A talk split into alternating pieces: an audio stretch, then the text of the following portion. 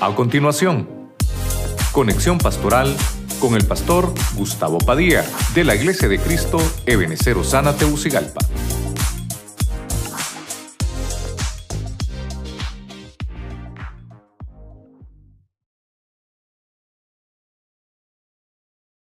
Le he hablado de la, el génesis de la fe. Le he hablado de el génesis de la fe. Lo pude ver de esa manera. Cómo, cómo la genética de la fe se empieza a mover en el corazón de los hombres. Vimos primero, al primero que la Biblia le menciona que había fe, es Abel. Una fe salvadora se empieza a mover en él. Esa fe le ayudó a Abel a que él presentara un mejor sacrificio.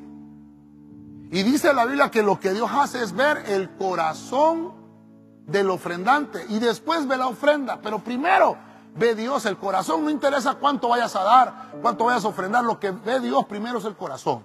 Número dos, vimos a Enoch, el siguiente hombre que por fe, este hombre fue arrebatado. Enoch está vivo todavía. Y dice la Biblia que Enoch significa dedicado. O sea que Enoch dedicó su vida a Dios cuando nació Matusalén. Él tenía 65 años y dice que desde que nació Matusalén, 300 años caminó consagrado Enoch.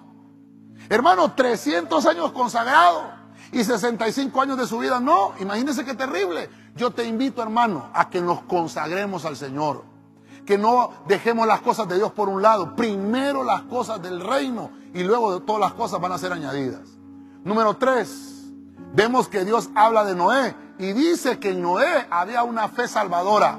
Esa, esa, fe en Noé lo hizo pregonar la justicia, que en la boca de Noé existiera la palabra de Dios. Y me interesó algo aquí en 1 Pedro 3:20, que el Señor tuvo paciencia mientras Noé construía el arca. Hasta que Noé puso el último clavo que tenía que poner. Hasta que Noé puso la última brea con la que tenía que calafatear el arca. Entonces Dios esperó a su ministro y le dijo, ya terminaste, Noé decía, bueno, ahora te vas a meter en esa arca. Siete días. Y dice la Biblia que, que, que Noé tenía 600 años. Mire cómo Dios en su paciencia esperó. Una paciencia divina. Número cuatro, vimos a Abraham. Abraham es aquel hombre que recibe la promesa. Abraham es aquel hermano que nos dice la Biblia fue el padre de la fe, padre de multitudes. En él se mueve la paternidad. Y, y hubo un cambio de dimensión a, a los dos mil años de la historia, después de que Adán salió del huerto. Porque Abraham, hermano, con una fe salvadora, hizo todo lo conveniente hasta que ahí en el altar, cuando estaba ofreciendo a Isaac, le dijo Dios, he visto tu corazón. Y ese día nació la fe como fruto, como fruto del Espíritu. Luego vemos que dos mil años después nace la fe como don con la iglesia. Mire qué lindo eso. O sea que la fe ha ido evolucionando, hermano, cada dos mil años, cada dos mil años. Mire usted, hace cuatro mil años, perdón, hace seis mil años, la fe estaba como fe salvadora en Abel.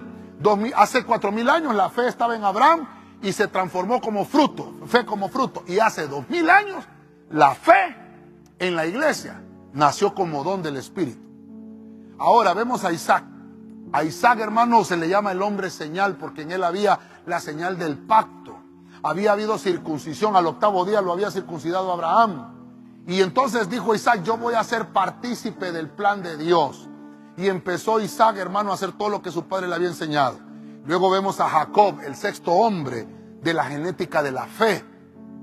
Y dijo Jacob, yo voy a pelear esa bendición. Esa bendición que le dijeron a mi papá y la bendición que le dijeron a mi abuelo, yo la voy a pelear. Y por eso Dios dice, yo soy el Dios de Abraham, el Dios de Isaac y el Dios de Jacob. Jacob, hermano, se aferró a Dios. Dijo, yo no voy a soltarte si no me bendice. Mire qué lindo. Jacob toda su vida peleó la bendición. Y la peleó para él y para su familia. Y por último terminamos con José. José, hermano, supo que tenía una, una, misión, ir a reconciliar a toda su familia. Lo habían vendido sus hermanos, lo habían maltratado, pero todo eso, hermano, lo procesó. Dios hizo un proceso en José. A los 30 años llegó a ser el segundo al mando en Egipto. Y entendió José que lo que él tenía que hacer era reconciliar a su familia. Y mandó a traer a su papá, mandó a traer a todos sus hermanos y vivieron todos unidos ahí en Gosén. Y mire por la fe, dijo José, no me vayan a dejar los huesos en esta tierra, porque yo sé que Dios va a cumplir esa promesa, que nos iba a dar una tierra donde fluía leche y miel. Y cuando vayamos hacia esa tierra prometida, van a llevar mis huesos y los van a sepultar allí. Esa es la historia del Génesis de la fe. Amén.